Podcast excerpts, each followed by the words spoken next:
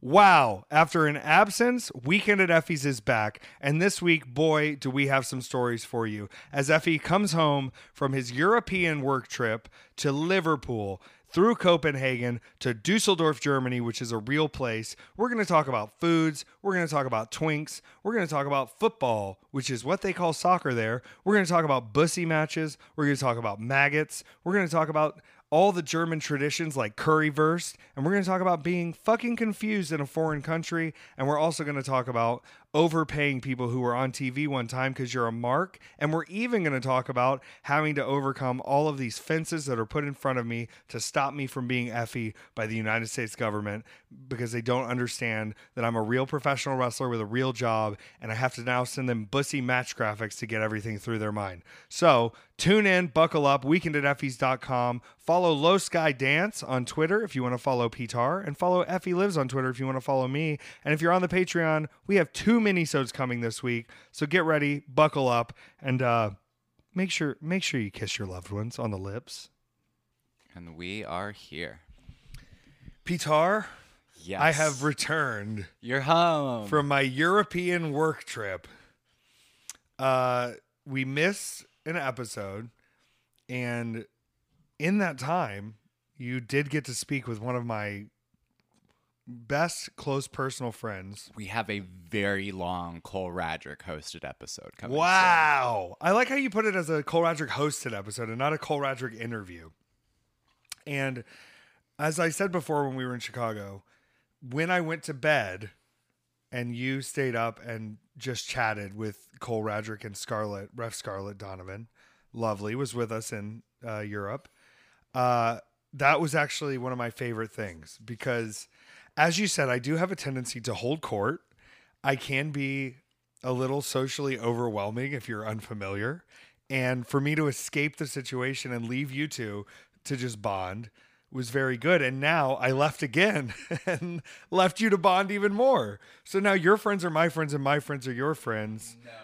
We all will live together uh, and happily will be, right? Yes.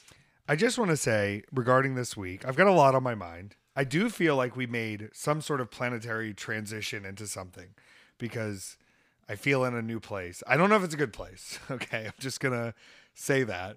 But uh, in the famous words of a European legend, Charles de Gaulle, uh, the government, it be fucking with me. the government, it be fucking with me. I have so much to do to get ready for Japan. I have so much overwhelming paperwork to deal with to be allowed to leave the country. Paperwork. Paperwork. And not just consulate paperwork, but now with my new lovely probation officer who is not informed at all of the situation that was determined by my lawyer, the judge, and the court of Clay County. I am having to re explain everything to them, and they are putting every fence and barricade in front of me at this point.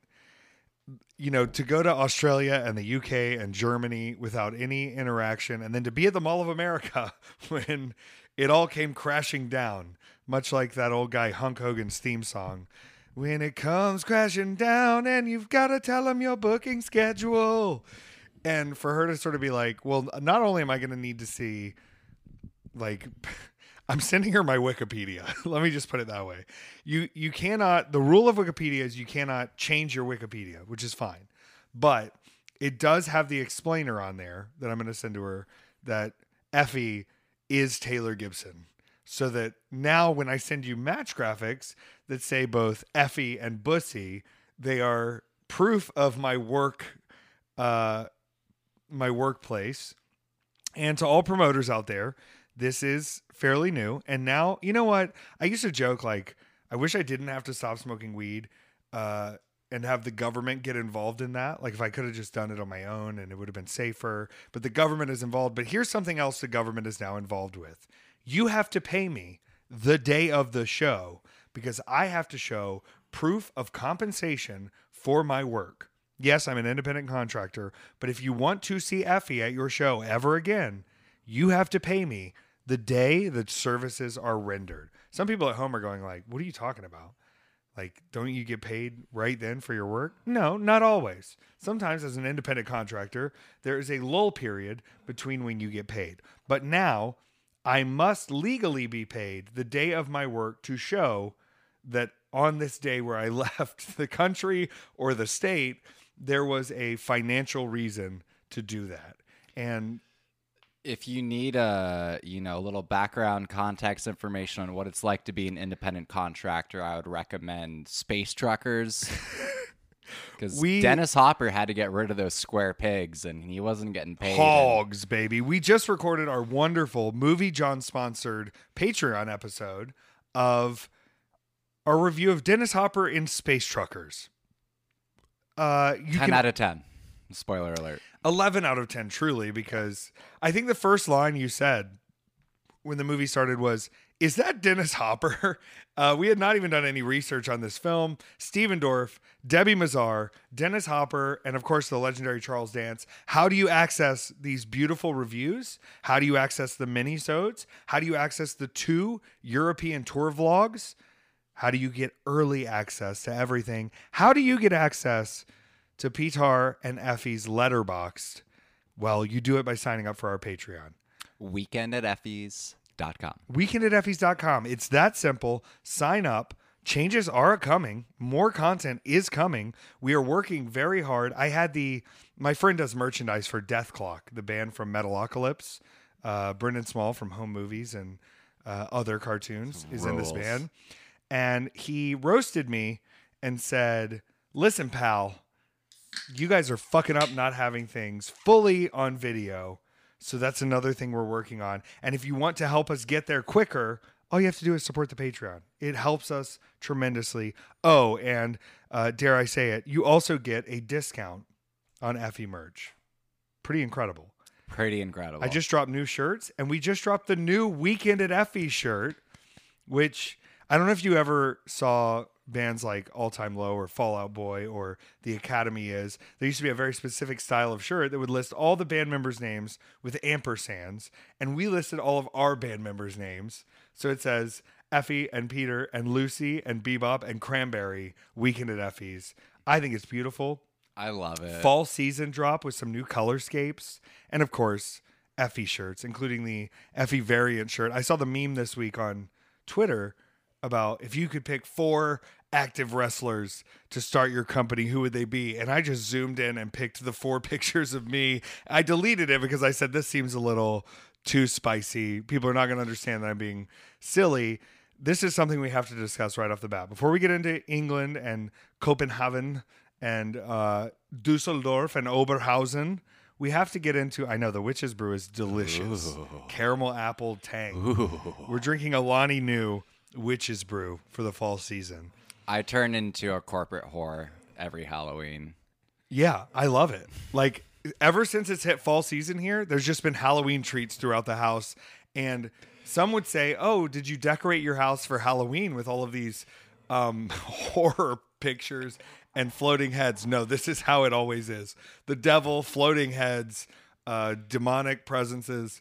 That's year round. Yeah. Let's lean in even more. Johnny, who watched the dog, my buddy Johnny, who watched the dogs while we were in Chicago. Yes. Um, he was taking selfies and sending them to people with uh, the floating heads in the background, which you will be able to see once we are on full video. Yeah, and I think we're gonna do. We discussed it a little bit last night when AJ and myself finished our cheeseburger meal and came to visit you at your new workplace, which is very close to the house. I love this. Um, we're trying something a little different with the way we're doing the full episode video, but I think it's going to be very good in expanding our audience and letting people see what we're about and letting you see that we're just on the couch in our living room with these puppies. The puppies are hanging out is so good. I do have to address some controversy because we have not had time to talk uh, since there was much controversy. What is that? That's the most. Give that back. Hey, give that back to her. So the baby is baby. The today. baby's babying, and I'm gonna keep. Bebop sees the baby babying and wants to poke the baby, and we cannot have that. Bebop, you're gonna stay right here. I'm gonna address the controversy while Lucy uh, addresses her toy. recently there were some clips online uh, that I didn't think were that out there, I didn't think they were especially for things that I've said before. And I just want to say, I forget we're recording a podcast. Okay, completely. I'm sitting here. I'm trying to remember we're recording a podcast today. I'm trying to keep that in mind. But sometimes I'm just sitting here with my lovely friend Pitar, and I'm just talking about what's going on in my life. I'm holding court, as as you say, and I like more and more you're cutting me off to get your points in because I can be a little overwhelming. But I didn't really even remember saying much of this stuff. And I said this stuff before we even went to Chicago, where CM Punk was fired. So it's one of those things where I've got to keep a little memory in my mind of yes, we're recording and people are going to see this who like me or don't like me. But also on top of that, I'm not fucking sorry. And I'm going to keep saying things that are on my brain. Uh, not smoking weed has been such a blessing in a sense that I don't fucking hold my tongue anymore. And so, another thing that's really been pissing me off that I feel like we should discuss is a tweet that I've refused to put out because I feel like it's going to send the wrong message. And sometimes things are not read in my voice. And here's me reading this tweet in my voice that I'm not going to tweet out. Controversial wrestling take number 1 million. Y'all don't get tired of overpaying these XTV guys to not draw any fans on your shows? Triple question mark. One thing I'm seeing, and especially, I'm very sorry for everyone that was released from WWE recently. There were about 10 releases, maybe more, last week. And one of them who was released, who has never done anything interesting and has been there for probably six years, tweeted, You promoters better be ready to back the Brinks truck up. Now, this is not going to be a damning, uh, scathing review of him personally, but I want to just say could some of you promoters begin to keep a little chart of your draw when you book these motherfuckers and your draw when you don't book these motherfuckers? And could you politely pay attention to the audience?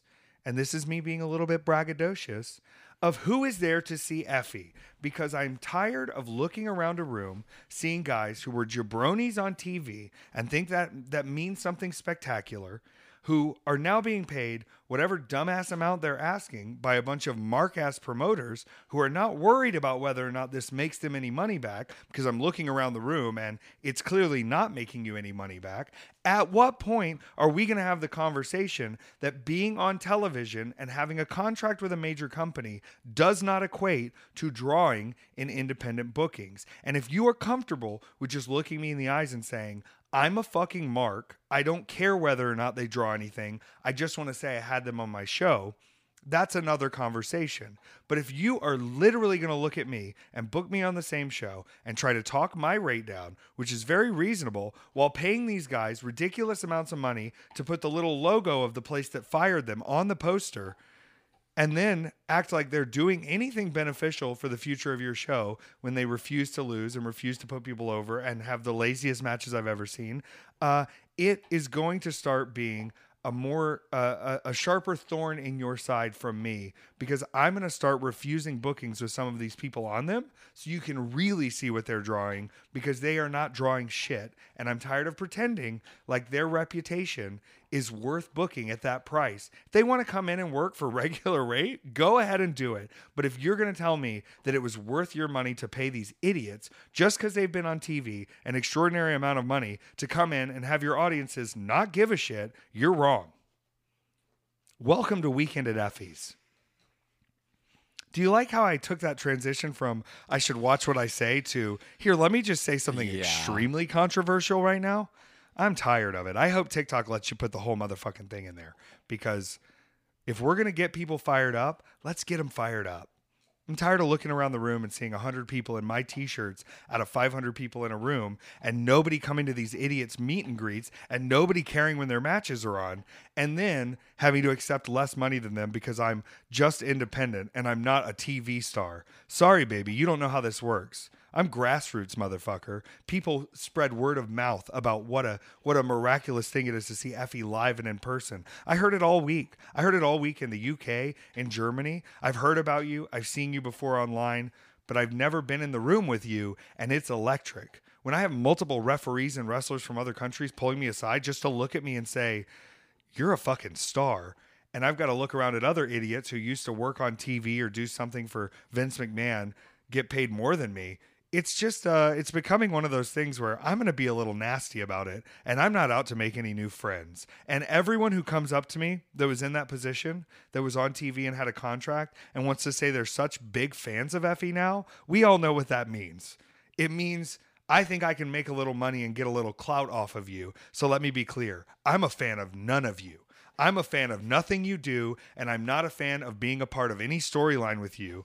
I would rather build up new stars because anyone I get in the ring with is going to get over, is going to be highlighted correctly, and is going to have a match where people see what they are actually about instead of just some parasitic scumbag coming in and trying to suck my juice. These titties are dry.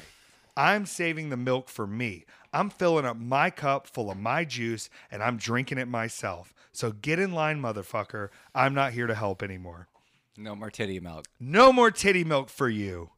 I do. I sometimes because I have to explain to normal people who you are and like what it is that you do. And the metaphor that I use, I don't think I've ever told you this. Okay. Um, think about like okay, Curren$y, the rapper. Right. His whole thing was I've never been signed to a major label, yet I have all the cars that the big signed rappers have. And all the attendance of his concerts and all the sales of his own albums. So like you're you are basically Curren$y of the wrestling world. I love like the first three Curren$y albums and then I haven't kept up. And I I, hope there's listened- fans like that. Uh, Stoned Immaculate is still one of my favorite Yeah. fucking records. Yeah, it's incredible. Uh, well, shout out. I'm I'm happy being an underground legend, but at a certain point, it's less underground than you think because I am stopped in the gym and in airports and at the movies and at the mall with "Oh my God, are you Effy?" Which I had multiple people this uh, week in the UK. They said I didn't recognize you for 30 minutes because they said you have put on some size. And they mean it in a complimentary way. But I did have to explain to them that I am on the run from the law. So I have to change my appearance up every few weeks. And I don't That's a joke. That's it's a joke. joke. I'm not on the run from the law. when that when my probation officer showed up and I had to like I was like, have they have they explained anything to you? and she was like, no. I realized I said too much. Like I could have lied and just been like, yep, I'll call in every month. But then one day she's gonna show up and be like, "Where is he?" And you're gonna be like, "I don't know, maybe Canada." And then I'm gonna be in real trouble, and I I'm refusing that. I'm playing by the rules here. We're gonna get through this. It's great. I'm meeting with her tomorrow with letters and match graphics and PayPal transactions from all upcoming uh, bookings. I'm going to overwhelm her with bureaucracy. I hope she hears this. I hope she does some research. You're going to get every fucking detail possible about where Effy is, and trust. Effy is not staying anywhere longer than he has to. You know me, Peter. I'm not staying anywhere longer than I have to. This week, being in the UK, going to Germany, I was in Liverpool for one, two, three, four, five, six, seven days. Six days, six full days in Liverpool. That's longer than I've been in Atlanta in two months Mm-hmm. consecutively, longer than I've been in Atlanta. So to be able to sit down and be in a place for that long was, on the one hand, absolutely rewarding. On the other hand, uh, I think the combination of me being a Gemini and being ADHD, I can't stay in one place very long. Yeah. I'm a mover. Yeah. I got to keep moving. Um, I do want to say this. I've never missed these puppies more in my life. I got to see Cranberry last night. She came over and hung out with the dogs. Bebop cuddled me all night when I got home. Getting to see AJ again was wonderful, but coming home and seeing you, my friend, was so lovely. It's been really nice having you here.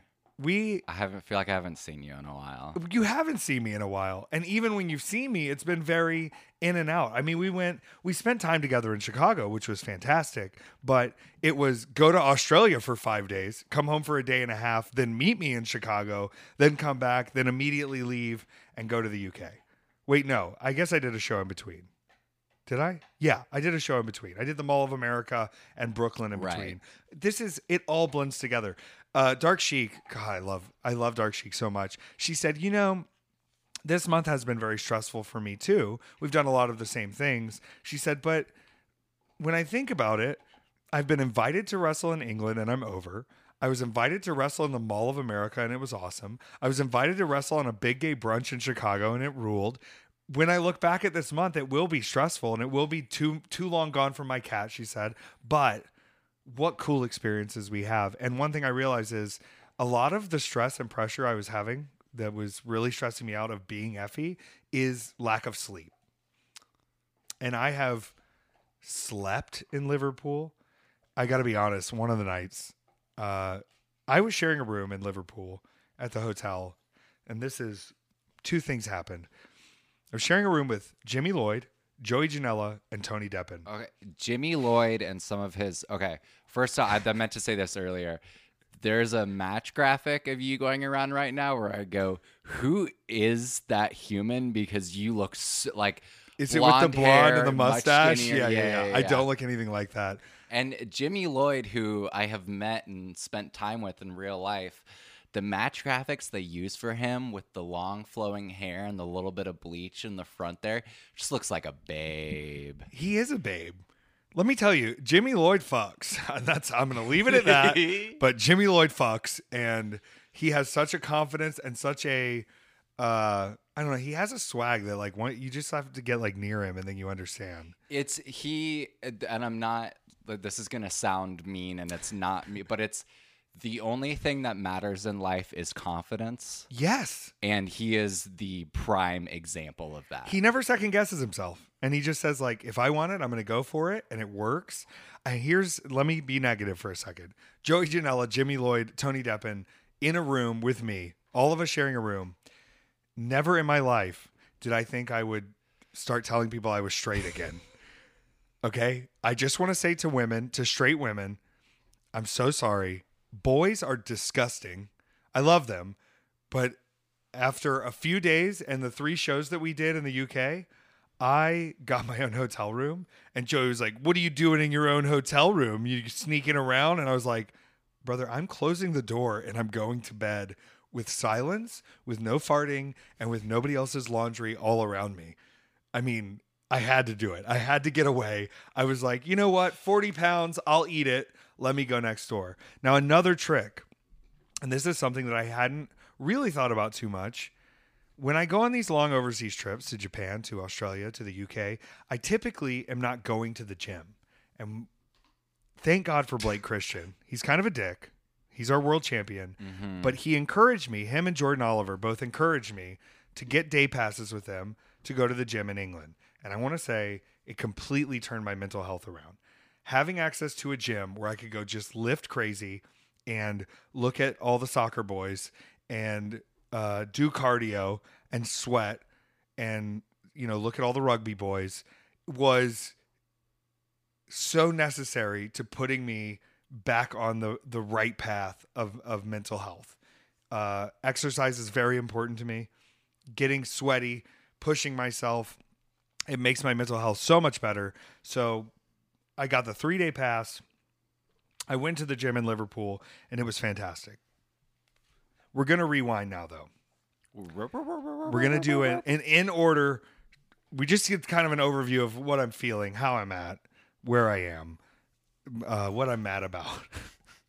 but I want to start because we were back at TNT in Liverpool. We landed in London. Myself, uh, Masha Slamovich, Jonathan Ash, the uh, editor, producer, coordinator of the GCW uh, wrestling like streams and broadcasts with GoPro Wrestling. Travels with us internationally a lot. He's usually the only member of the team that travels internationally. And we landed at Heathrow, and they said we're going to send somebody to pick y'all up and drive you to Liverpool. I said great. Boy, did they not? They sent someone that I I blamed the person who sent the car. I said, "Damn you for this." And I'm gonna I'm just gonna be who I am on this episode because I want to be clear. These European men are hot. They're very hot. Okay, and they sent this boy to pick us up and he's like 22 and 6'2 and blonde and muscular and he's like you're coming with me and i was like no i am coming with you okay where do i go and it was so distracting already and I didn't, and I had to like, I kept the alley cat voice in the back of my head that was like, "Stop talking to the boys," but I, we, they want to talk about wrestling and they want to talk about stuff, so we just talked for three hours, and I was like, you know what? What a lovely thing to have. It's communication without any expectation with hot guys. You just get to talk to them. You just get to be around them and you just go, all right, great. This is, it's like if you were um, in Led Zeppelin but not involved in illegal activity or forcing people to stay with you. Yeah. Just, you're just being friends with people and it's legal. That's probably not the best descriptor I've ever used, is it? It's friendship is good. I think is what your uh, communication. I don't. I don't know. It's fun to talk to hot people. Let's just There we go. at that. Okay, that's what it is. It's fun to talk to hot people. They sent a hot one to pick us up. It was awesome. The first show we had was uh now all the matches were either bussy or thrusty over the course of this week. And we had five different matches. I think Allie had more matches because she just kept taking weird bookings. And I did not stay. She's still in Europe as we Oh, speak shit. right now. She's still in Europe. On to fly purpose. on purpose, Okay. taking more bookings. She did a progress booking. She did an Eve booking. She did a title booking that she's doing this weekend. She's doing the Finland booking that I pulled off of. And I saw the girl who runs that because she was in Germany and she was like, Oh, I'm going to miss you in Finland. And I was like, I can't stay here another week. I need to leave. it was very dramatic. The first night, though, Harley Hudson and Lizzie Evo tagged up as the ultimate scousers or something. And me and Allie were on one. And we were, I just want to apologize to those two girls. We beat their ass. We beat their ass. I showed one of the clips to Joey after, and he was like, Brother, brother, you need to be nice to these girls. And I was like, That was nice. And he was like, That didn't look very nice. we, of course, dominated uh, won the match. Shout out Harley Hudson. She actually won the Effy's Big Gay Brunch UK uh, Rainbow Rumble. She was the winner. It was a very important moment. And so I had to knock her down a peg and beat her ass a little bit. That's what you have to do sometimes. Yeah. You bring them up, you give them a chance, and then you go, but I'm the queen, bitch. And you take them back down. Now, the second day was my favorite, uh, well, second favorite match of the weekend. Um, Thrusty was teaming up against the evil Tate Mayfairs and his uh, goons. Now, I want to say since the How To with John Wilson episode that we watched, the term goonin has been happening more and more. And I saw someone today that was like, what does this term mean? Is it to have to do with kidnapping? and it does not. But they are his uh, henchmen, if you will. Also, the term in England for somebody if they get really buff is that they're hench. So people kept saying, I'm hench. Effy, you look quite hench. What is the origin of this? I think it's like you look like a henchman, but no one would. They were like, no, it's like hench. And I was like, because I look like a henchman? And they were like, no, because you're hench. I don't know. I don't really know what it means or where it comes from. Thrusty, Dark Sheik, uh, Effy and Allie. Not only did we show our new pose, which Sugar Dunkerton was like, "What is this pose?" And I was like, "It's satanic. It's Dark Sheik on her doing a headstand with her legs split, with Allie underneath splitting her legs, and then me doing a suck it in the middle of the whole thing. It is awesome. Thrusty pose for life. Uh, we beat the hell out of them uh, Mulligan and James Ellis teaming up with Tate Mayfairs in a three on three match. And Jordan Oliver said, Wow, that match structure, that match, incredible stuff. Allie got the victory, even though she was distracted by a hot guy. I just want to say, typically, I'm the one distracted by hot guys in these matches. No. It was Allie all weekend that kept getting distracted by hot guys and hot girls. And then she proposed to a girl last Wednesday in her match. I don't know. I think she's I think she's feeling some type of way. I'm gonna let her feel it. I was less distracted than ever against these boys because they were like, I don't know, they were kind of like Tory pricks. Oh. One of the boys, James Ellis, they kept chanting, "You're a sheep shagger," and I asked him after the match. I said, "What? Why do they think you have sex with sheep?" And he said, "Because I'm from Wales." And I was like, "That's Wow. that's the explanation." Um, I just want to pause in the middle here and say, the food in England is not my favorite. Okay, I But what about the mush? I love mushy peas. I love meat pies. Uh, and I love cheeseburgers. But that's like, I limit myself to what I eat here. Now, I made the mistake of going on the town with Tony Deppen, who is a very picky eater. And so we kept passing all these restaurants and be like, Do you want to eat here? And he's like, No. Like, do you want to eat here? And he's like, no. But I'd be like, well, what do you want? He's like, anything. And I'd be like, but you've turned everything down. Eventually, we agreed to go to a Mexican restaurant. In the back of my head, I wasn't thinking, I don't think they've met a lot of Mexicans here. I was just thinking, like, that's an easy comfort food for me. Wrong. That was the worst Mexican food I've ever had. There was not a single person of Latin origin anywhere in this building. They served me a burrito that was so stuffed with peppers and big chunks of like American barbecue chicken, and it was covered in some kind of sauce. They served me guacamole, which was both sticky and slimy with pita chips in it. And then Tony Deppen got Mexican chicken wings that were both raw and falling off the bone, but like overcooked, but like clearly not. I don't know. It was stick to the meat pies, stick to the mush, stick to the desserts. They're so good at chocolates and sticky puddings and toffees and cheesecakes and pasties. They call it pasties because I don't know. I think they just I think they just like complicating things a little bit I think so. and sounding like They're all dirty too. what, what's like dirty minded. Oh, they are. Yeah, they're a little filthy over there. Mm-hmm. Uh, and they have weird terms for everything. I don't know. I'm into it. I love England. We love you, England. But also, y'all are fucking weird. Okay. You know, it's like to me, people are like, oh, like you're so white. Like you're doing white people things. And then you go to England and you're like, no, this is the ultimate white people. Yeah. These are the whitest people that have ever been white in their whole life. It's it's like once you get past the world conquering thing, well, what you you just double down on the whiteness of all of it. Oh, yeah. Like the empire is dead, so you have you have to do white people. No, I will say point. there are a lot of wonderful immigrants that come into the country of the United Kingdom, and they have brought many of their cultural foods with them.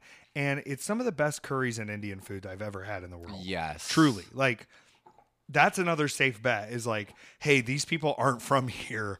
The food is actually very good that they make. So, as they put it, and this was controversial a few weeks ago, uh, you have a Chinese or you have an Indian, but you're not, it's not cannibalism. I was watching Hannibal season three last night, which I just want to say, what a mess. What a mess this season is. Uh, I'm going to keep watching it. I got four episodes through and I went, this is a fucking mess. You've seen the other seasons though, right? Yeah, yeah, yeah. I, Okay. I watched season one and two and really loved it. Yeah. Uh, but this season is something's up. They there was some discrepancy on the copyright for the actual like story story part of it. Like the it's So that's why in- everything keeps being dream sequences. yeah, basically basically 'Cause Close it- ups of snails. the run yeah the runway was supposed to get up to okay season four is red dragon and then season five was going to be silence of the lambs Because they've then- got the Gary Oldman character in Mm-hmm. season three.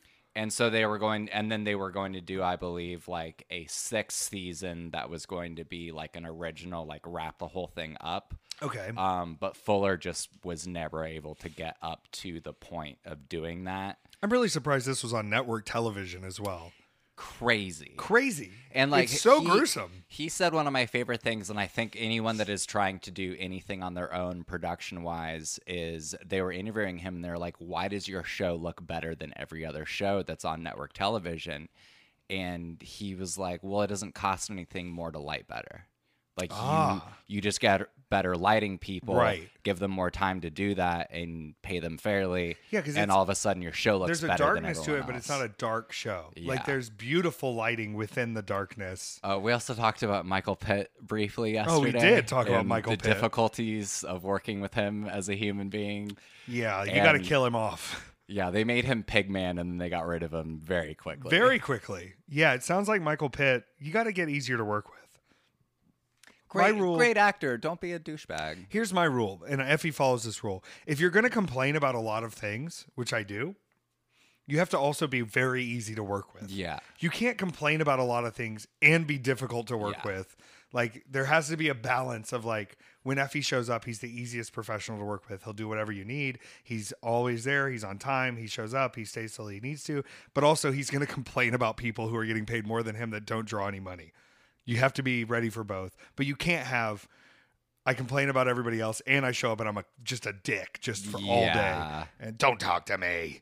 Eh. And also, like, it says something too. Spoilers for Boardwalk Empire, but the fact that they had to kill him off on that show, on a show that had Sopranos imports in, and most of the people on Sopranos were actual criminals, to where it's like, I don't want to deal with this guy anymore, brother. Yeah, it felt like his arc was cut a little short. just a little, just bit. a little short. Uh, Michael Pitt, get it together. Um, so going forward, Sunday, our last match in uh, the UK. Now, Allie did a women's show earlier in the day, had fun. Uh, and then we had our last tag match, which was against a tag team that I'm familiar with called Act Two. Now, Act Two is made up of Benjamin Harlan, who was on Effy's Big Gay Brunch. I think he was in the Rainbow Royal battle, but he also has a straight tag team partner named Jack Knudsen. And Jack Knudsen is, we made sure he is 21, he is legal, he is an adult, Well, with a name like that, but he looks about like a 17 year old twink. Oh, God. Like, did you see a picture of this kid? maybe. Okay, I'll show you later. I'm not getting into it now. Um, but the whole the whole idea of the match was like, I don't want to hurt these twinks. like they're precious young twinks. I don't want to hurt them. And Allie's like, we have to kill these twinks. And I'm like, I don't want to do it. But then the twinks start killing me, so I have to kill them back. And it builds to a crescendo of me finally kissing one of the twinks and then hitting the finisher on them.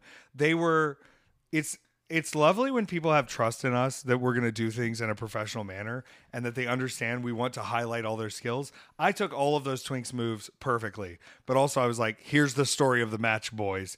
And I also think it's funny now. Like, obviously, I have a bit of a reputation in wrestling. I'm not saying like a good or bad one. I'm saying like people just know. And they kept telling us this is the biggest match of our career so far. And I kept going like, girl, you got to put less pressure on this. This is Bussy versus the Twinks in the European show. And the fans in Europe are known for chanting a lot during the shows. And they chanted my favorite chant I've ever heard. Now, all these chants are based on soccer football chants. Of course. And so this one was if he loves his twinks, if he loves his twinks, loves his twinks, loves his twinks, if he loves his twinks. And I was laughing so hard the whole time because it made sense with our match. They understood our match and those boys were willing to play along. I did some cool moves with the twinks. I did some uh, powerful moves where I play bass a little bit. You know what I mean? uh, not quite bass god, but I play bass a little bit in making them look extremely powerful. And I always have so much fun in doing that, in being able to use my strength against myself to make myself fall on my head. It's kind of fun. It's kind of fun to be like, all right, well, I don't think you could pick me up, but you could flip me onto my head pretty easily if you want. Overall, TNT shows were fantastic. I had so much fun getting along with uh, all of the all of the talent over there. It's lovely to come in and put a little shine on them. All those shows were like I think live on FITE TV. So if you want to go back and watch them, they are there. They were obviously at weird times because I think most of them were at two or three in the afternoon East Coast time because they were at night in England. Uh, but after that, we had time to stay in Liverpool until Thursday morning. And a few of the people, Gringo and Scarlett and Macizos and Arez and uh, my new favorite, Latigo. Do you know what Latigo means in Spanish? Whip. And he comes out with a whip. And it's awesome. And when we did the meet and greet VIP photos, it was me, Arez, Latigo, and Rina Yamashita with Bussy. And he was putting the whip around people's necks without telling them That as they came up for the VIP picture. So shout out Los Vipers, Arez and Latigo. So cool. They went to Amsterdam and I said, I'm not leaving.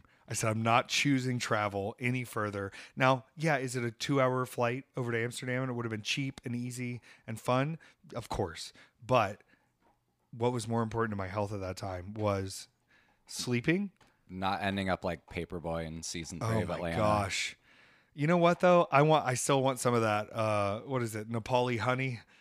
The Nepali honey to to meet my uh inner woman and have her roast me and take me to the cancel club. I you know, I wish that I could rewatch Atlanta. Can I just pretend I'm you for a 2nd You should watch Atlanta. Have you seen Atlanta? I think you'd really like it. There's a lot of episodes I think you'd really like. Uh, once again, apologies for being a brat. I've, I've, I've, I used to say like, oh, like I don't like following instruction. Or you're like, I'm a brat. Okay. Look, I'm gonna I'm gonna make up to you for all of the Atlanta um, bullying that I've been doing, and I'm going to watch both Avatar movies very soon. I please let me watch them with you. I love Avatar and Avatar Way of the Water. When Vin Diesel as the whale, I'm pretty sure it's him, goes no, but then he's like, "We can be friends," and you're like, "Oh my god, the whale can communicate to them." And then when he climbs inside the whale and sticks the tube in him, and the light up inside the whale comes to show the spiritual bond, it's like I never cried more in my life. Okay, and then the whale goes, "Family." Okay, I don't know. We don't know if it's Vin Diesel, but he did show up on set for two days, and there was no further discussion about what he did. I think he voiced the whale. They're cool whales. They're like hammerhead whales. That rules. So I went to the gym. I slept. I ate food. I smoked British cigarettes. The vapes over there, Yeah. they're 2% vapes, Peter. Look, It's as, not good. As someone who is technically a vape professional, they probably should be two percent. Okay, but listen, what if I need that craving? What if I need that itch? See, the problem is that everything over here is five percent, and you get used to that, and that is an ungodly amount of nicotine. I think they should go to ten percent. Let me just hit hit it once and be paralyzed. You know, all I have left is nicotine, man. That's all I have left. I used to have uh, pot and other fun things. All I have left on probation, nicotine. I joked with Brett. I go, Brett, I think I'm going to start drinking again now that I'm on probation. And he, it was a very genuine moment. We joke a lot, but he goes, "You're not serious, are you?" Like he was genuinely concerned that I was like, "No, I'm going to the pub with Joey. I'm going to start drinking again." He was like, "Please don't, please don't do that." Look, lo- all the love in the world towards you, but the world cannot handle drinking Effy. The world couldn't handle drinking Effy. There's That's a why- very that's why he good had to reason I got off of it. yeah, that listen, I was so good at drinking, they had to stop me. Uh, if you're looking for an Effy that That's so- that's what I- steals and has more promiscuous sex than he should and fights tow truck drivers and tries to attack people, then you should give me alcohol. It's re- that's what I tell people, and I'm like, "Oh, you don't drink?" I'm like, "Yeah, they made me retire." they took me off the drinking. Good for us, Peter. We've really we've made some uh, life changes here. I mean, You've got like ten years. I'm yeah, ten years. Um, eight is coming up for me. Actually, I at just hit eight. Wow. Yeah. Congratulations. And we both stopped smoking weed. My, okay. I don't care. I so I have I got COVID again, yeah. and it has wrecked my system. Yeah. And I have rediscovered the medicinal uses. You're allowed marijuana. to. You're allowed to. Um, I, I don't enjoy it though. That's the thing. Oh no. It's this weird thing. It's because it's when you stop smoking and then you go back to it, you go, I liked this. I what think is it's- wrong with I think me? going through like a tolerance break like that and jumping back in, it's a little overwhelming at first. Going from being a chronic Yeah. smoker that's kind of like all the time you keep But a I- buzz. I'm to the point where like I'm a grandpa with it now, where it's like I need to hit my vape before I go to sleep, otherwise I'm not sleeping. It calms my bones down. Yeah. Uh AJ loves his edibles. That's I ca- that's such a commitment, it is a commitment. such a commitment. Yeah, it's very much the Adderall of weed consumption where you're like, this is going to be an eight hour thing. Mhm. well, either way, I have about three years left before my behavioral incentive date comes up. So hopefully, uh, one day again, I'll enjoy the benefits of cannabis. But right now, I just want to tell you to anyone I've told wrestling wasn't painful to, yes, it fucking is. Because it turns out I was just kind of stoned and couldn't tell. I was in, by the end of this tour, I was in so much pain. I had just been bumping so much. Either way, Liverpool was lit. So much fun. Thursday comes around. We've got to get to Dusseldorf, Germany. Uh, we took a train. You came home and you were like, I went to a place that doesn't exist. It's called Dusseldorf. Dusseldorf, man. Dusseldorf. It was. n- It doesn't exist. Now we took a train from Liverpool to Manchester. Flew from Manchester to Copenhagen, and I just want to say about the Copenhagen airport. It's the only part of Denmark. It's Denmark, right? Or is it Sure. the Netherlands? Is that separate countries? Mm, that's all Europe. yeah, whatever. Uh, Copenhagen. I have some new stamps on my passport. Love that. The airport was so lit. The food selection, so lit. Candy selection, guess what? I made everyone eat salted licorice. and no one, no one liked it. I was like, no, just try. It's like this is it's everywhere. Everywhere you look, salted lakritz, which is the salted licorice. And everyone who tasted it was like, "What the fuck is wrong with you?" And I was like, "No, it's so good. I love this. It's very good. I love it. The chocolate is insane. They have weird drinks everywhere. But here's the food I chose because I said I'm, I got to go with the traditions here, and also I like weird meat. We landed and I got two uh, open face sandwiches. One of them was raw beef tartare, mushrooms, mustard, and arugula, and I just heaved it down my throat. Ooh. And the other was pickled herring and beet puree, and I heaved it down my throat, and it was so good. If I could, honestly, if I could eat beef tartare every day with a little quail egg, I'd do it. I love raw meat. You're just looking at me. I I don't have any word. I don't, I it's that's so good.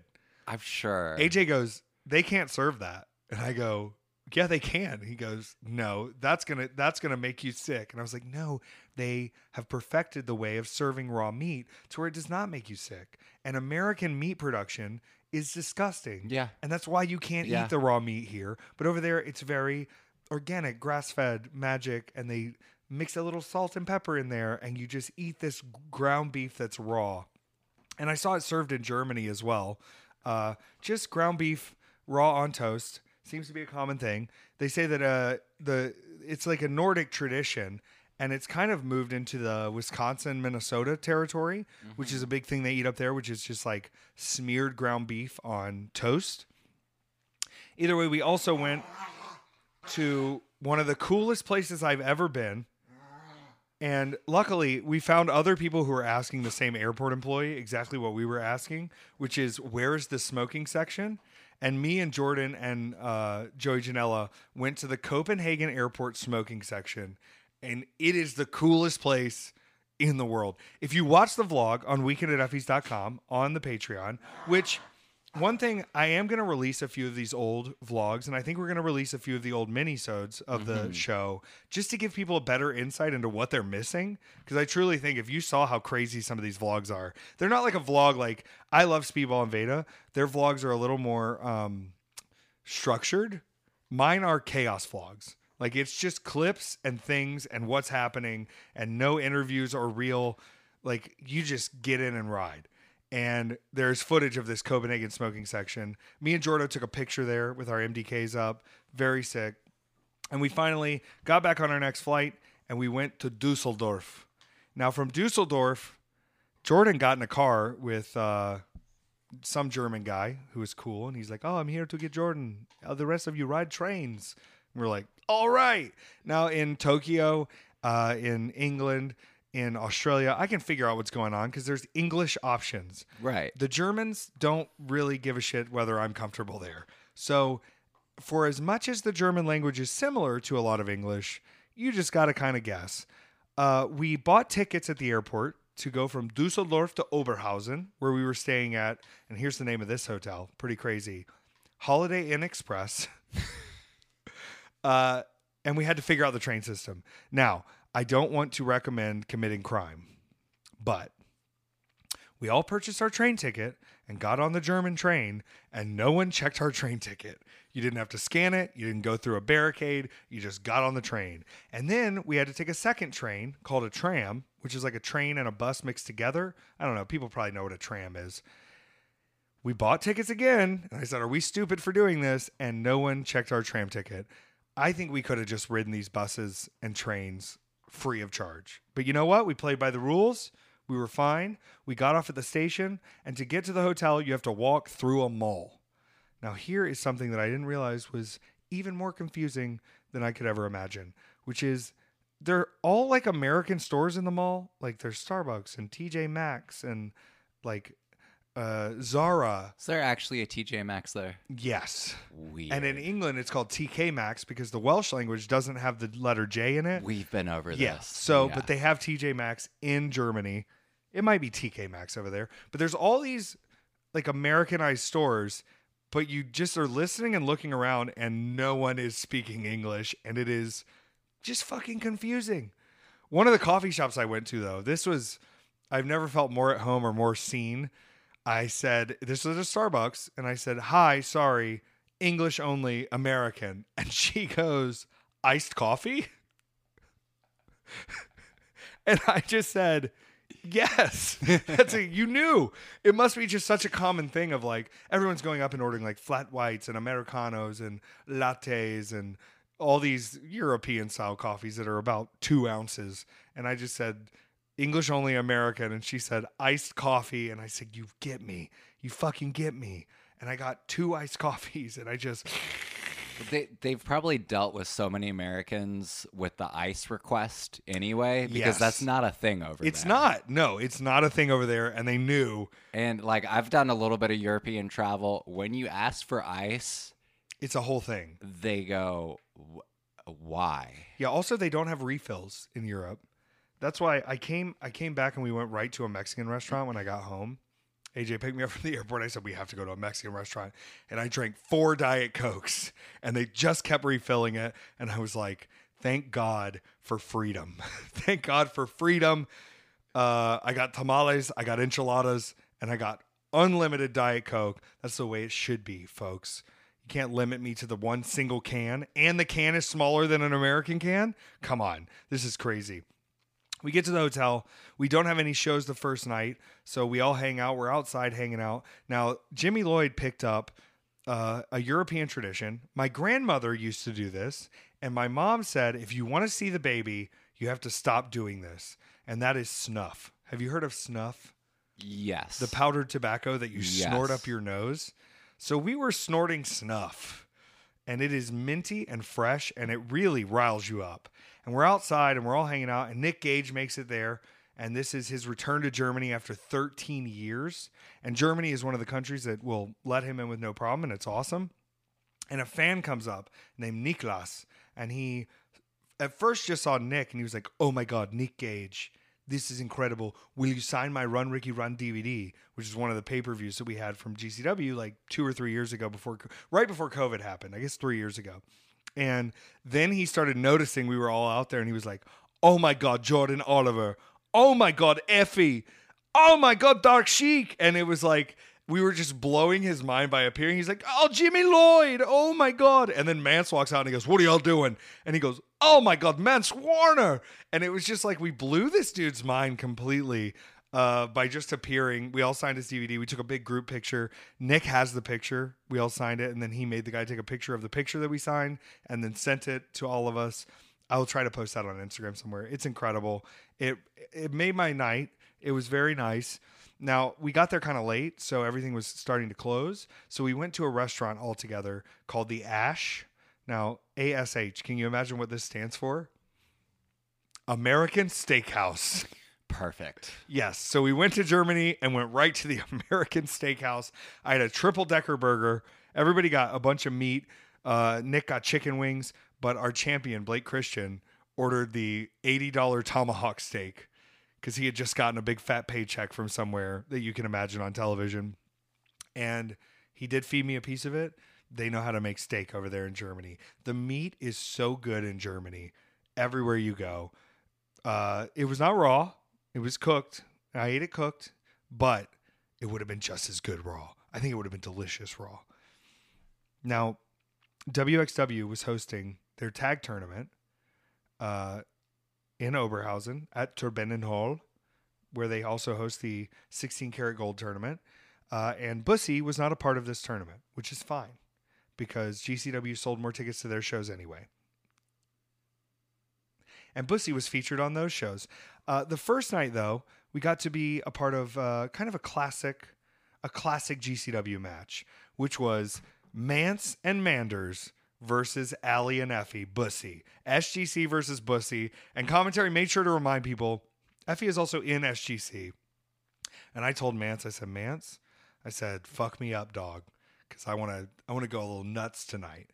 And the first spot of the match, which I showed you the video of, where my head is creamed off with a chair, I was pouring blood everywhere. One woman at one point in the match goes, You're bleeding a lot. And I looked up at her and I go, It's fake. but this was one of those where, like, you know, like sometimes I bleed and it goes down my face. And then sometimes I'm just gushing blood to the point where if you watch the first part of this match where I come into the ring, I can't see. I can't see anything. And I'm just running my spots, doing my moves, covered in blood. The show started at midnight, Peter, which honestly kind of helped when I got back here because midnight in Germany is 6 p.m. here. So by the time we were really done with the shows and back to the hotel, it was like 4:35 in the morning, which is like 11 p.m. here. Completely pass out, go to bed, sleep until three or four in the afternoon. I don't got to be up early. And so then when I got back home, my sleep schedule has been perfect. You have been like up and moving around and doing things. Yeah. Like I woke up this morning and went and got my uh, passport pictures for my Japanese visa. Like 9:30, I'm up. We watched two movies yesterday. Yeah. It was great. Oh, we're going to talk about the other movie on the minisode Mhm. because it, everybody is wrong. Everyone is wrong. We watched Charlie Day's directorial debut, Fool's Paradise. Everyone is wrong. That movie is charming, delightful, fun. It's The- Babylon meets being there. There's a bunch of heart in it. There's heart. yeah. Oh, the first line. And then all the Always Sunny cameos were just pitch perfect. I, I didn't movie. even know it was Glenn Howerton. I had no clue. And when you, because I watched it twice. I watched it the night before. I was like, hey, the rental's still up. And I was like, you know what? I'm watching this movie again. This is great. It was Glenn Howerton and a fake beard and Yep, fake hair. Yep. Fantastic. Uh, we'll talk about that on the minisode weekend at effys.com. And shout out Movie John, our other minisode for Space Truckers, pre- presented by Movie John, moviejohn.com. Check out their Patreon. Check out the beautiful uh, magazines that they have. The uh, the art They're is beautiful. gorgeous. Yeah, I love them. I love them. And I love just just 'em. having like physical stuff to and they're not through. too big. Like you know, sometimes a magazine's a little too big. They're a good size magazine for holding and reading. And their uh, fall Halloween edition is coming out, which Ooh. they are similar to me, where they come alive during spooky season. Um, I feel a good fall ahead, but it is going to be a fall of many obstacles. But you know what? Look at me. Do I look scared? I'm not scared of these obstacles. I'm going to wear you out, ma'am. You want to probate me? Well, get ready to get worn out, babe, because you're going to get all the information you could ever dream of. I'm going to just fill you with information. I got to call Brett after this to make sure we're on the right page because, uh, well, it doesn't matter. Uh, the second night, I've got to be careful how I say this match because I kept telling Allie what the match actually was, and she was like, "You can't say that." We were facing Bussy was facing a German tag team, uh, Maggot and Baby Allison, which I said Maggot and Baby Allison. They're going to be facing someone and Grown Allison, and I changed the words and uh, in a good connotation. I just want to say sorry to both of them because call, putting together and calling a match with us is insane. We're insane people. And we're having side conversations in the middle of the conversations while we're putting things together. We're changing things a hundred times. Thank God they kept it together. They're true professionals. We had a fantastic match with them. I also got to pull my ass out uh, because at one point, Baby Allison takes my arm and then jumps and uh, Maggot comes in the ring and slaps my ass, and I just pulled my ass out completely, begging for more slaps, and they kicked my knee out because he wasn't going to give them what they wanted. He's going to take it from them, and people thought that was interesting. I don't know. I was over as fuck in Germany. I love it. I love showing up in a random country I've never been in before, and people are just lined up. Uh, Nick Gage even said Nick Gage did not do merch the first night, but he did a meet and greet the second night, and he goes. Uh, he goes, only line that came close to mine was the bussy line. And I figured out by day two, because I showed up a little late day one with it being a midnight show, figured out by day two that if I show up early and be a piece of shit and just stand at my merch table while the other show is going on, I will also sell merch while this is going on. But to see people at 11 p.m. at night lined up around this giant German building to get in for more wrestling after they've seen three wrestling shows with WXW running a tag tournament and a women's show and all these other shows. Uh, it's insane to see like people are down for the game changer shows. They're insane energy. I'm bleeding everywhere. My ass is out. Like we want to give you the full experience. And that's one of the things the fan Nicholas said the first night. He goes, Do you think there will be violence? And I was like, Oh, I think there will be violence. Joey and Nick Gage on night one had just this crazy fucking match with thumbtacks and chairs and it was it was very insane and intense. And afterwards, it was Nick's birthday that day, and we all went to the ring to sing him happy birthday. And I, of course, have been bleeding all night, so I'm wearing a towel as a head cover wrap and just track pants, no shirt, and flip flops. My flip flops were so full of thumbtacks, and I didn't realize till the next day when I went to the mall to get food and I ate curry currywurst that I was like, something's poking me. And I looked at the bottom of my shoes. There's like a hundred thumbtacks in my shoes as I'm walking through the mall. And I felt more like a Catholic who abuses himself to feel like Christ than ever before. You know, they put the glass in the shoes and they walk on it, like in, uh, is it Angels and Demons or the Da Vinci Code with Tom Hanks? I don't. I I missed those. Paul Bettany puts the glass in his shoes and he's like, "Oh, I'm suffering like Christ." I just Tom Tom Hanks with the long hair. but. Ewan McGregor in a helicopter as a priest. really? Yeah, yeah, yeah. I'm not saying the movie is good. I'm saying Ewan McGregor as a priest in a helicopter Can is that good. be its own movie? I wish it was. I wish it was. I had a dream in Europe that I met Ewan McGregor, and I didn't, obviously. But we talked about a lot of stuff. So I don't know if maybe we're connected in some way. But Ewan McGregor, if you're out there, Fargo season three fucking rules. Maybe uh maybe you connected to his character from uh, Doctor Sleep, and there's some telepathic shining happening back and forth. Telepathy is pretty hot right now and forever. I think. I think it's a ultimate thing. Uh, now I was not staying any longer than I had to. Also, shout out Ava Everett and shout out Aaron Rourke. Uh, and shout out Hyan and shout out Nicole Matthews, all of the Americans and Canadians that were over there doing their thing with WXW. Pretty sick to see. And also lovely. I walked right up to Aaron Rourke and I said, I'm so fucking confused. And he goes, Why? And I was like, I don't know anything that's going on in this country. I don't understand. None of this makes sense. Also, staying at the hotel with us were about 100 Electric Callboy fans who were there for some giant metal festival. And I have not listened to this band, Electric Callboy. And you said they were of a particular ilk, but people are really into Electric Callboy. really into Like him. super fan into Electric Callboy because I kept seeing these metal fans and I was like, oh, that maybe they're here for the wrestling show. And then Sunday rolls around before I'm going to. I guess the show was Saturday or Sunday. Do you know what the festival was? Uh, no, I don't. I know it was nearby, probably in Dusseldorf. Let's see.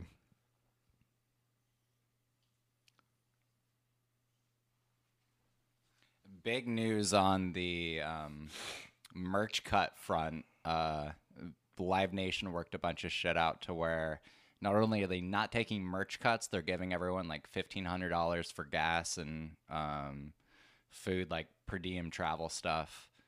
Uh, two of the bigger venues in Atlanta, Tabernacle and Yes. Buckhead Theater, are uh, Live Nation venues. mhm, and Yeah. they are fully participating. Hey, and once again, I know I'm not saying anything new, but if you're going to take merch cuts, we as artists should get to take bar cuts. You want to take some Yeah. of the merch we sell? We're going to take some of the booze you sell because of our fans being there.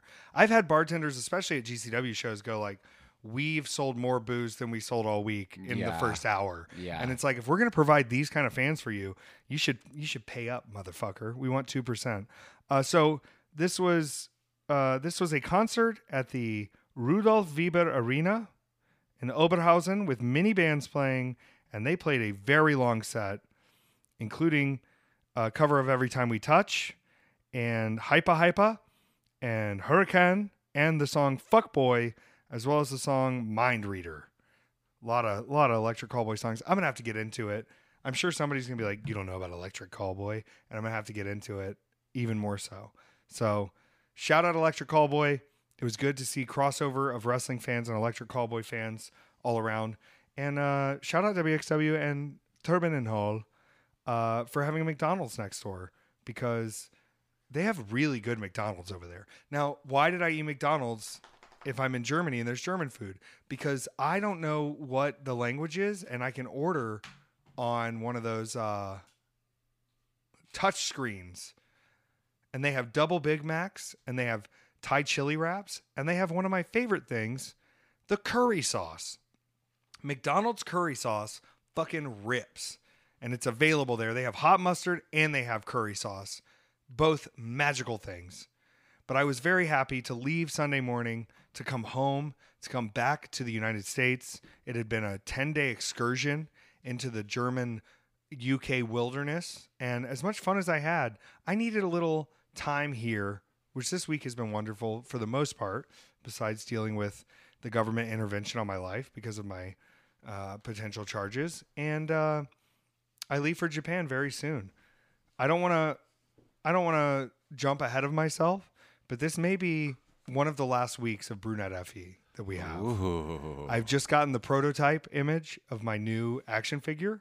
And in keeping with trying to sell more figures, I'm going to look like the action figure, which was chosen in a time uh, during Effy's big year where I was quite blonde. I saw a picture of myself the other day from that Olive Garden with my internet championship I won from Matt Cardona. Allie was right. I was a I was a bit twinkish. I was a bit small. Someone was even like, "You looked real skinny there." I was. I was real skinny there. I was 180 pounds.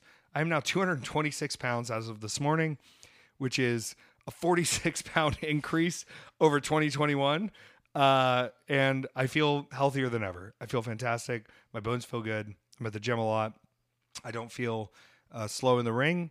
I feel very good. I feel competent in my wrestling skill, in my speaking skill, in my entertainment skill. And I was so happy to get to be in front of the Germans for the first time and the English people again. I will be back in England next year, and I'm trying to bring you along to do some live weekend at Effy's. Uh, I think the live show went extremely well at Starcast. I think it's something that we can keep doing, and I think uh, you should get to see the beautiful city of Liverpool. I would love that. Did you know the Beatles started there and they hated them so much they made them leave? They were like, "Get out of here, you fucking idiots! This is Liverpool. We don't need your kind here." I don't know if that's true. There's a whole Beatles hotel in Liverpool. Interesting. Yeah. Also, we found a laundromat and I got to do laundry in the middle of this trip. Nice. Thank fucking God. Having clean clothes halfway through the trip was a miracle. And you know, if there's room for merch, I'm going to put merch in and I don't bring enough clothing anywhere I go. Well, I mean, if you're bringing enough shirts, you can just You just wear them. Allie kept going, "Stop wearing the bussy shirts. You're you're wasting our merch." I was like, "No, we can sell these for more. They stink like me." Come on.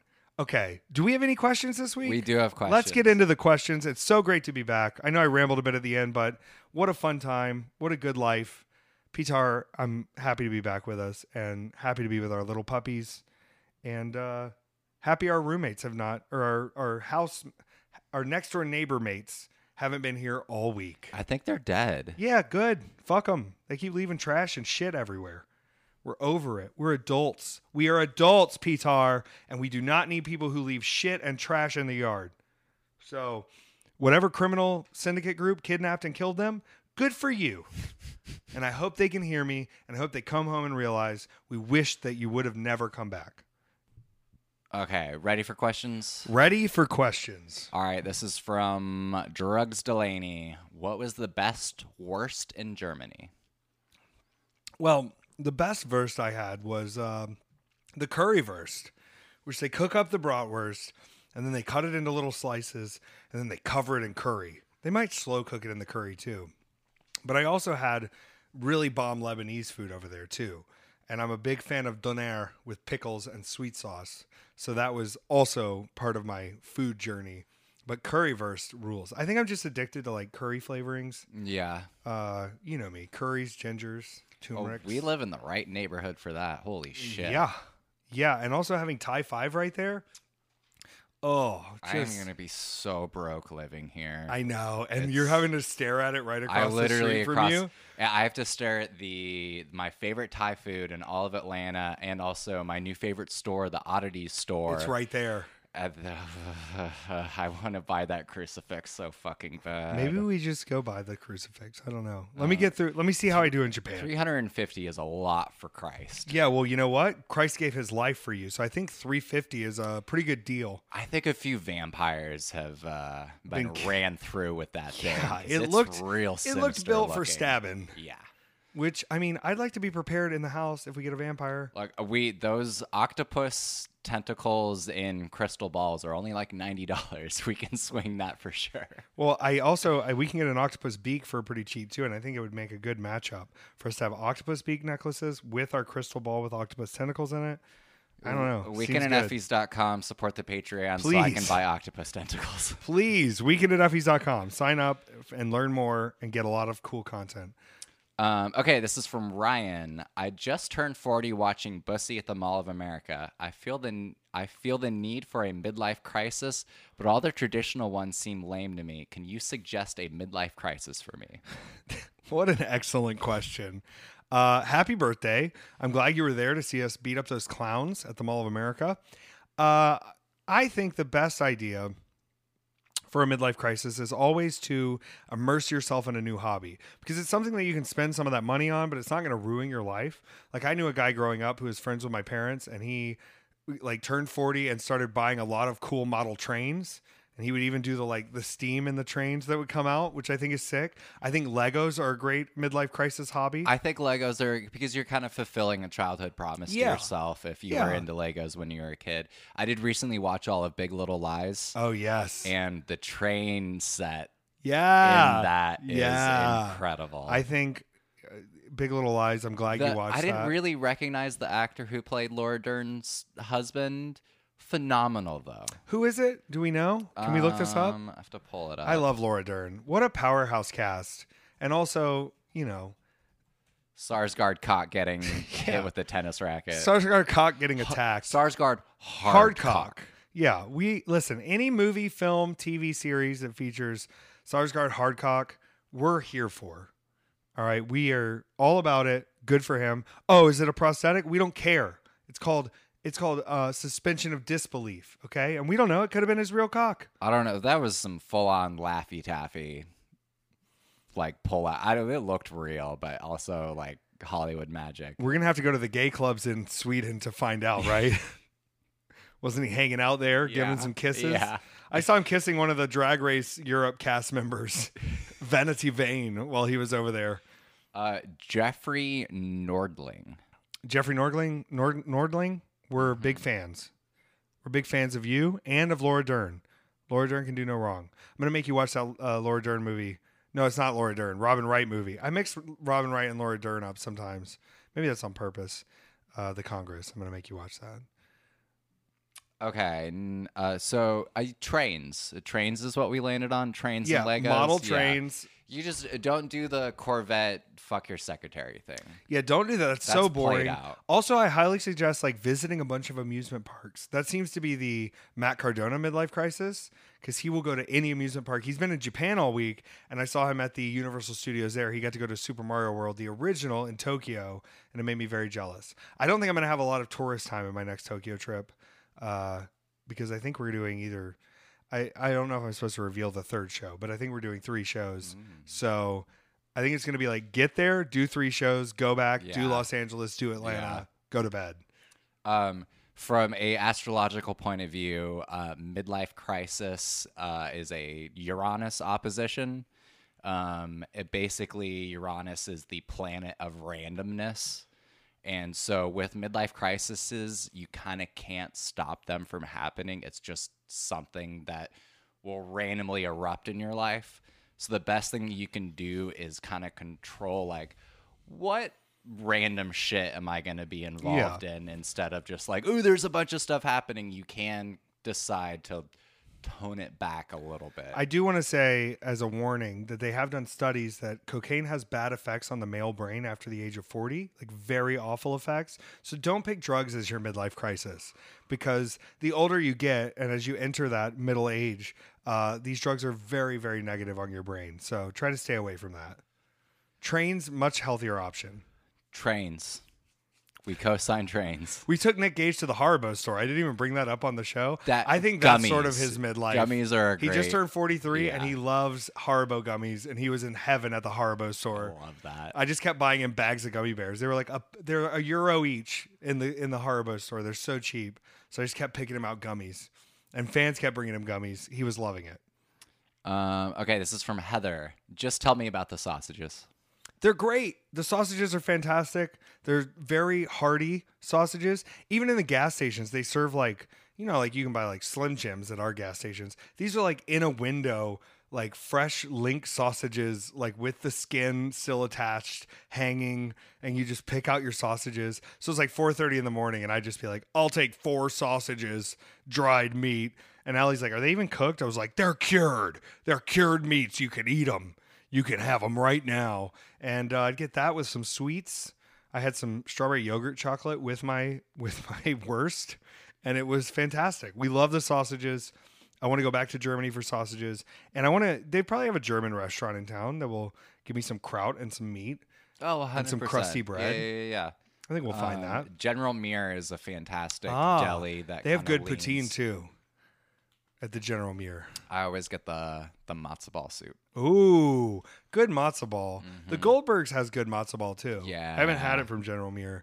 They're a little expensive, but it's uh, The best things in life are. it was part of my COVID recovery. Thank you for Rick for um, very kindly was like, "Hey, I know you're like down right now. I'm gonna send you money for food," and I got General Muir. Yeah, Oh, That's so sweet. um, just Thank you, Rick. yeah, just the sweetest human being. And he also recommended the brace that I have on my Yeah. So I and got us the best coffee in the world. I have COVID triggered arthritis now, which is really fun. oh God. Um, but we are making the best of it, and it seems to be moving and shifting, and hopefully we'll leave my body here in like a month. Not to discount, but I do think it's better than having like the mental fog COVID. That has gone away, thankfully. Okay. Today I woke up and I've been very aggressive in my interactions with human beings, which lets You're me back. know that I'm back. We're back, baby. Uh, well, good. I'm glad you're feeling a little better, Parting for me at Kroger this morning when I was just moving around. as they thing. should. So we are on the mend for sure. Um, get get another COVID booster because this one sucks. Uh, okay, this is from Brittany. Effy and Peter, if applies. I can't believe I haven't asked this. When being a fan of Elton John is the reason I am a fan of yours and now wrestling, what is your favorite song slash album? Wow. Um. I'm a dirt, what is it? The Dirt Cowboy. Yeah, M- M- Mr. Fantastic and the Brown Dirt Cowboy. Mm-hmm. Uh, Madman Across the Water, fantastic. Uh, I think my favorite song still is. Uh, let me. I now I'm gonna. I'm a real big Daniel fan. Um, I'm a big Mona Lisa's and Mad Hatter's fan. Uh, but uh, I guess that's why they call it the blues. One of my favorites to sing. Like if I was gonna do a Yeah. a karaoke Elton John, that would probably be top of the list. Um, sorry seems to be the hardest word. Let me tell you something. The Mary J. Blige cover of that, really good. Uh, let me do. I'm gonna do a quick pace look because I don't want to leave anything out that's worthy of it. I do want to say I have been feeling a lot more evil lately, and I don't want to prelude anything too quickly. I'm still standing is always great, but not probably not my like top. You know, it's probably not the Bitch is back, obviously fantastic. Benny and the Jets, when I saw that song live, um, I'm pretty sure I could smell the secretions of old women, and it was pretty intent. Uh, sorry seems to be the hardest word. Pretty good song. Um, where is this? I'm looking for one in particular. Um, you're a uh, what are they called? Um, uh, Walking on a Dream. Who is that? Uh, um, Empire of the Sun. Empire of the Sun. okay, yes. so Empire of the Sun is actually Walking on a dream. They're a super group combined with like Euro artists, Australian artists that like most Americans are not familiar with. They're only familiar with Empire of the Sun. Right. Um, but the, one of the groups who is one half of Empire of the Sun, it's Pnau, which is P N A U. Um, they did a collab album where they did all the music and Elton John did all the vocals on it. Okay. Uh, it's called Good Morning to the Night, and it's one of my favorite. I'm gonna have to get into this now. recently. It rules. Uh, I just realized I left one off the list, which is um, "Someone Say My Life Tonight," which doesn't even hit peak until like five and a half minutes into the song, and it's so good and it's so intense, and I'll blare it every time it comes on. What a fantastic song! I don't know. There's so many good Elton songs, and he seems to be living his best life. I'm a big Lion King fan. Oh yeah, well, circle life, right? Mm-hmm. Yeah, fantastic. But also, can you feel? Yeah, the- yeah. That makes me cry every time. Oh my gosh! So you can feel the love tonight. I Is what you're can feel the love tonight. Fantastic. I listened to a Bernie Taupin interview the other day, and he seems to be real relaxed compared to Elton's grandiosity. You know, he wrote a lot of the the lyrics for Elton, and Elton would just be like, "No, I just wrote the song. It took me two minutes." uh, Candle in the Wind, big Candle in the Wind fan. I remember being in elementary school, and I was in chorus, and we definitely had a gay chorus teacher named Mr. Sachs, and he. Uh, one of the first songs he picked was to have us sing "Candle in the Wind." I must have been like six or seven, and I remember that. Uh, I think he, I think he, I was like, "Nah, something's up with this guy," and I think I, I think I had the same thing up with me. like a candle in the wind. Okay, this is from Julie. Uh, Cassandro, the movie, just dropped on Prime. Have you watched it yet? Do you have any thoughts on it? I don't think the podcast was happening yet when Cassandro was on Big Gay Brunch, so perhaps a Cassandro story from Effy if you guys haven't watched yet. I have not watched it yet, and uh, shout out to Cassandro who has had some health troubles in the last few years and has survived a stroke and is making a miraculous recovery. But now has this movie coming out with Gael Garcia Bernal and Bad Bunny, who shares his first movie kiss with Gael Garcia Bernal. Ooh. Yeah, and you know, I read an interview with Bad Bunny about how he was like, they were like, "Oh, do you think you're queer baiting?" And he was like, "No, like queer people are awesome. Their culture is beautiful. I want to support them all. They've given me so much. Like I love the community. Let people talk shit about me." He's like, "They're gonna talk shit about me whether I am gay or whether I act gay. So let them think what they want to think." And I just thought that was so badass. that. I've not seen the movie yet. I know I'm going to cry through the whole thing. I did read a review that there was a snapmare in it, but I do have the best Cassandro story of all time, which is the first Big Gay Brunch that Cassandro was on against Sunny Kiss, uh, which was a fantastic match. You should go back and watch it. Uh, I didn't know really what I was doing, and I invited AJ to come to Indianapolis to come to the Big Gay Brunch.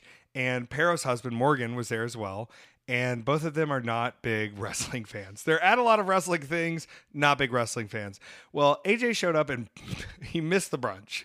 He just he didn't get there in time, missed the whole show. And I had more shows that day, so I was like, well, just hang out here. And so him and Morgan got a bottle of champagne.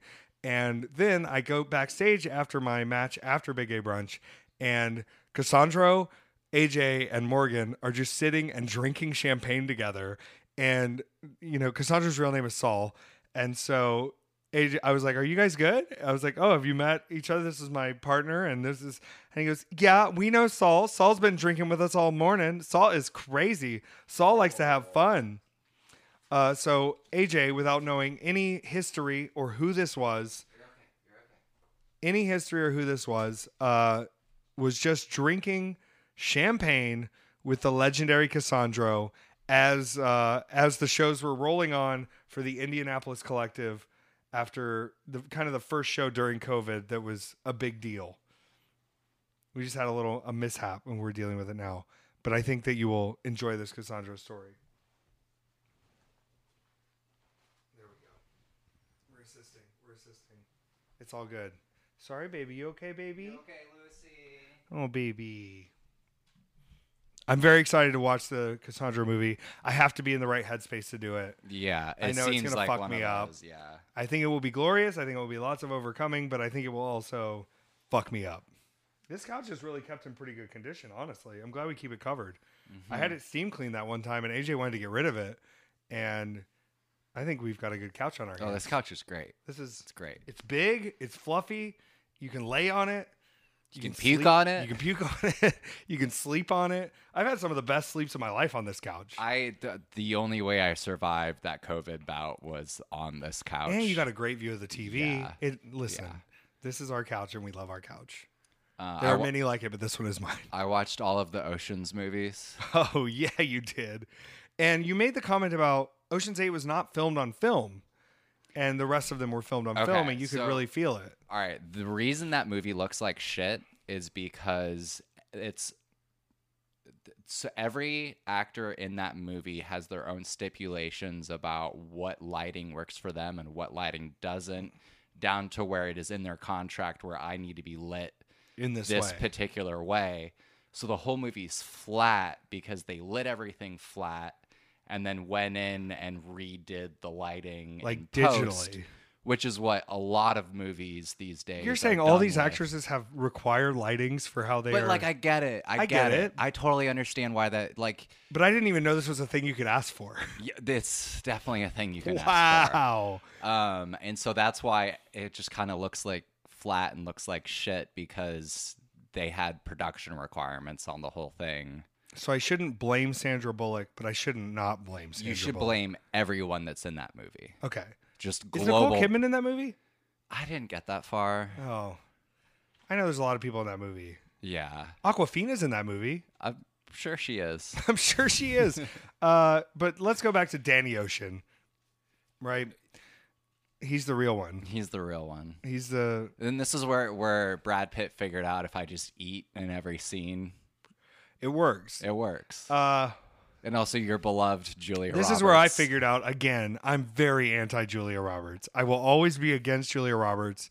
Fuck Julia Roberts. She only knows how to play one character, which is Julia Roberts, and then she leans into it And and, then she- makes fun of it by Yep. playing Julia woman who looks like Roberts. Julia Yeah. Roberts playing Julia Roberts as Julia Roberts. Fuck Okay. off. To be fair, though, they do make the joke of, yeah, you don't look as good as her, which I think is a very funny thing to do to Julia Roberts is be like, yeah, you kind of look like her, but also you look like shit. The whole Roberts family is on notice right now between oh, what was said yes, about they are. Miss Emma Roberts oh my god. being completely shit shitbird transphobic and Julia Roberts just being a piece of shit.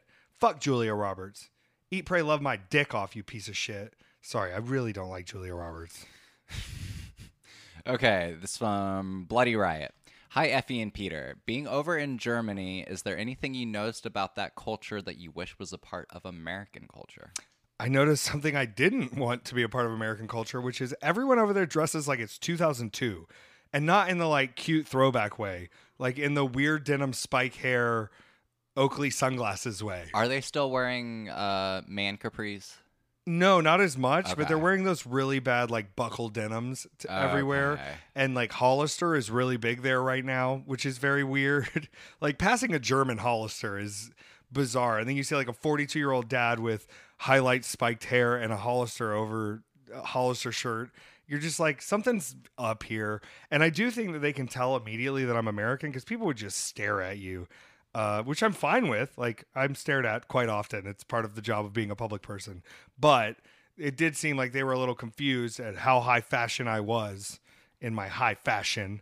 I don't know. I don't want to bring anything German over here. I love the German people. I had so much fun in Germany. I what a great time.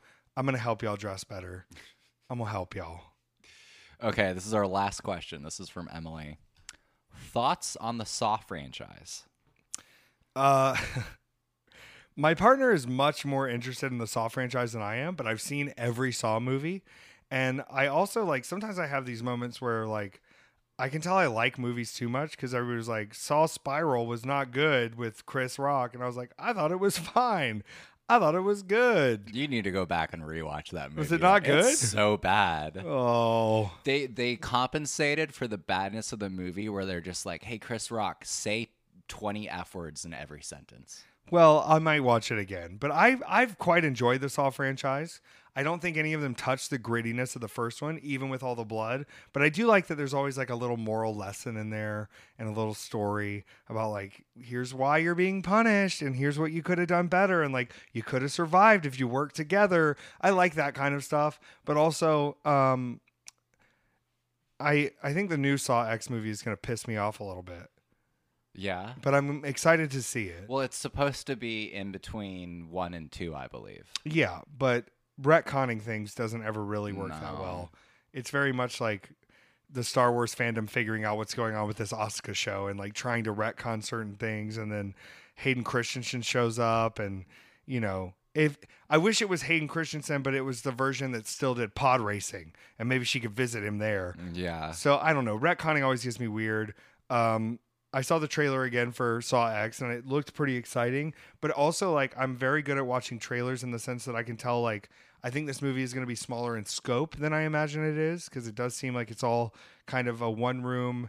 Usually there's like multi rooms and different things and then the cops, but it does seem like it's kind of a smaller story here of like here's a group of people that didn't do what they were supposed to.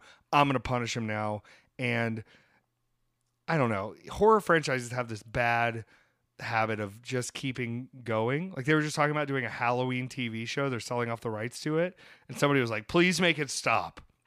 And it's it's hard to turn down Okay, money. I'm gonna defend because Oh, A oh. A twenty four is currently leading the bidding war for all the Halloween stuff, and the like John Carpenter's original plan with Halloween was for it to be an anthology series where Michael Myers would not continue on past the first movie. The next movie, Halloween two, would have been here's some other fucked up shit that happens on Halloween, and then the series would have progressed through. Kind of like. Halloween three, season of the witch, Yes, which I know is not everyone's favorite Halloween but movie. it's more in line with what John Carpenter was Yeah, following. Is what and you're saying. John Carpenter is the motherfucker. Like he is the best when it comes to this shit. And just the Let- soundtrack. just let him. Oh my god, so good. right? I need. I need the retirement John Carpenter movie to happen. I really need him to make Is he? that. Is he? He's what? just. He just wants to watch basketball and play Xbox. I don't blame him. He's like hundred years old. He's his Twitter is really fun because it's him live tweeting basketball games for the most part, and then like, here's another Master of soundtrack. Horror. Master of Horror, John Carpenter talks about the NBA. But there's all these interviews with him where they go, "How do you feel about you know when they remake your when they remake your shit?" And he goes, "It's great. I open my hand and they drop a check, and then I go home." We like that spirit. That's why we're trying to franchise Effy. Please. Oh, you didn't talk about your clone. Oh my God. Tristan Archer, who was originally in the Cruiserweight Classic in the US, and people saw him and they were kind of like, kind of look like him. And I don't even think the picture did the best job of capturing how much we look alike because we look eerily similar in the right lighting. And we're both very handsome and cool. And thank God I put on a little muscle so And he he's wasn't. French. He's French. Uh, Oui. what's what's your uh, European ethnic background? Um, I am Irish, Scottish, German. okay. So my mother's side is German and my father's side is Irish Scottish. At the dinner table one time, they were all talking about the family history with my mom's side of the family, and they were like, "Billy, what about your side of the family?" And he goes, "Well, there was too many prisoners, so they sent us over here." And that was his explanation of how we got from Scotland and Ireland to the United States, which I think makes sense. Uh, Gibson, obviously, a pretty Irish name, but yeah, I've got a little Creole German in me. Uh, the Collet family on my mother's side came over and uh, ran a tugboat business Don't eat it. Ran a tugboat business in New Orleans and uh, mixed up with a little bit of Creole. So I've got I've got a little American Creole in there, and then uh, a lot of German and Irish and Scottish. So really, you know, I was checking with my family. And listen, I speak in a lot of nonsense too, so I think I fit right in with the Germans because all those words are made up. Eine kleine Nachtmusik. That means a little night music. I learned that from Beethoven. I think Beethoven. I don't know. The dog. Well, yeah, but he was a dog composer. He was a This virtuoso. This is true. He was a virtuoso dog composer. All right, I think we. I love Tristan Archer. We look both very handsome, and I'm glad I forced that picture. I was mad because I didn't think we looked as alike in the pictures we thought, but people obviously saw some similarities in how we Mhm. looked. I'm sure I forgot a lot of things that I'll bring up later. It was a long trip. You know, it's hard to remember everything. I don't keep notes. I just sit down and start rambling. So that's what this podcast will be and what it should be. Should be just a rambled spill of information that I forget about and then I'm reminded when the TikTok clips come up of the harsh things I've said about my coworkers. He's not your coworker. He's a world famous superstar. Well, why can't he keep a job?